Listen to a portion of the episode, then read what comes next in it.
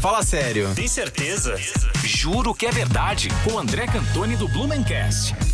E André Cantoni já está aqui com a gente. Bom dia. Jura que é verdade, Cantoni, o quê? Seja bem-vindo. Bom dia, Gi. Bom dia, Pancho. Bom dia para toda a galera ligada em 106.3. Olha, juro que é verdade. Não sei se dá para jurar que é verdade, porque se trata de uma lenda o que eu vou Eita. contar hoje para vocês. Hum. Mas. Mas tu juras que é verdade lá, que é uma lenda, né? Juras que é uma Aí, lenda. com certeza. Então tá. Aí, com certeza, Pancho. Tá valendo. Olha só, vocês já ouviram falar na lenda do tesouro enterrado de Blumenau? Nunca. Nunca. Eu acho que não só vocês, como 99,9% dos blumenauenses. Essa aí a gente caçou igual uma caça ao tesouro. Encontramos essa curiosidade que a gente vai compartilhar a partir de agora com vocês. Olha só. O nome de uma mulher, né, chamada Ondina, ela era de Gaspar, mais precisamente do bairro Gasparinho. Ela, só que ela trabalhava aqui como governanta numa casa no bairro Salto Weisbach, para uma família. E por lá ela trabalhou por muitos e muitos, muitos anos, né? É, por informações desconhecidas, a gente não sabe por que ela precisou é, sair né, de- desse trabalho e foi trabalhar na Rua 15, é, numa, numa outra família ali da Rua 15. Porém, ela criou grandes laços, grandes vínculos, né? Ela tinha aquela família como a sua própria família, né? Aquela família do Salto Weisbach. Um certo dia, no ano de 1943, ela tem um sonho. Vocês já tiveram um sonho profético, assim? Um sonho que já alertou vocês? Já. Interessante, né? Ela também teve um sonho assim. Só que o sonho dela foi que ela encontrava, né, um lugar e nesse lugar ela encontrava um tesouro, tinha um tesouro escondido, enterrado. A foita, ela foi e contou para aquela sua ex-patroa lá do Salto Weisbach, né? Ela, pô, sonhei assim, assim assado e tal. E aquela ex-patroa disse: "Não se preocupe, Ondina, eu vou te ajudar, nós vamos te ajudar a encontrar esse tesouro". Só que naquela mesma noite ela saiu de carroça com o seu marido, né? A, a, a ex-patroa dela, né? Saiu com seu marido, com seu filho, um canavial muito perto ali, inclusive da sua residência, próxima à beira de um rio. E eles é, foram, né? des- é, foram é, escavar ah, aquele lugar que, ela, que a Ondina tinha falado. E não demorou muito bateram em alguma coisa dura. Desenterraram uma panela de ferro tampada levaram para casa e aí é, abriram a panela de ferro, encontraram barras escuras que, ao polir, revelavam a sua verdadeira cor, que eram douradas. né?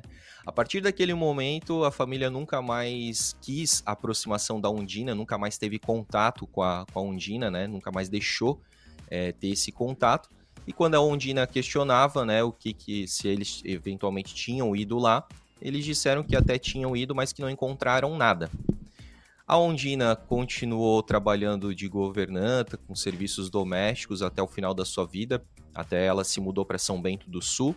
Teve um filho, perdeu esse filho por, é, por uma doença que ele tinha e ela não teve condições de pagar o tratamento, então ela também acabou morrendo na miséria.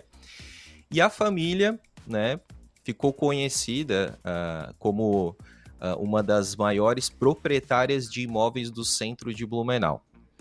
Essa Ui. é a lenda do tesouro enterrado de Blumenau. Quero saber de onde veio essa história, Cantoni. Aquele assim, né, Pancho? Vozes da minha cabeça. Não, É, não, eu ia dizer- tô O brincando. pessoal tá dizendo que não, o Cantoni tá inventando esse negócio aí.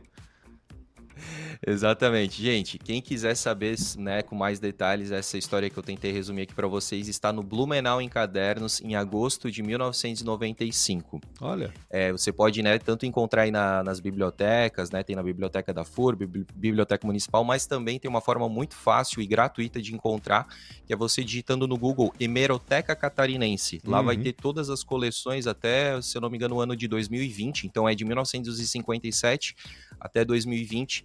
Você vai encontrar ali todas as revistas digitalizadas disponíveis de forma gratuita, inclusive contendo essa lenda, essa curiosidade. E tem o nome da família, não? Que tem imóveis? Não, na isso aí 15? é- Ah, não, que sacanagem. Aí é brincadeira. Aí é contar a história pela metade. Mas que ódio dessa mulher. Safada. É, inclu Tadinha da dona Inclusive, Ondina. o autor. Exatamente. Inclusive, o próprio autor conta aí que os nomes foram alterados, né? Não revela o nome da família e o nome próprio da Undina foi alterado aí para preservar as identidades aí, né? Mas para quem, né, a gente aí como Blumenau está acostumado só com uma, eu diria uma monolenda, que é a lenda dos túneis secretos, vale a pena, né, trazer aí outras lendas aí como essa que eu trouxe aí. Tem a gente várias. também acabou trazendo a lenda da bruxa do Vorsted, né, do Isso. Vorsted. É. Então foi é, é- é legal a gente trair, a- a- é, atrair outras lendas aí para colocar nesse caldeirão de cultura e de história que é a nossa amada cidade de Blumenau. Maravilha, doutor André Cantoni. Obrigado pela tua participação de hoje, trazendo mais uma lenda desconhecida, né? Pra mim, pelo menos. Pra mim também. Inédita, lenda da cidade de Blumenau. Um grande abraço, Cantoni. Até terça-feira que vem. Até terça-feira que vem. E não se, não se esqueçam aí de seguir o arroba Blumencast para continuar conhecendo mais histórias e curiosidades da, da história aqui de Blumenau. Beijo para todo mundo aí e até terça que vem. Jornal da Mix. Oferecimento Uniaselv, o único EAD que oferece encontros semanais com tutor exclusivo, presenciais ou online. Toyota agora é Barigui Tarpan, a sua concessionária Toyota para Blumenau e Rio do Sul. Para poupar ou investir no futuro é simples. Escolha a Cressol e Cooper Super. Compre online em minhacooper.com.br. Mix.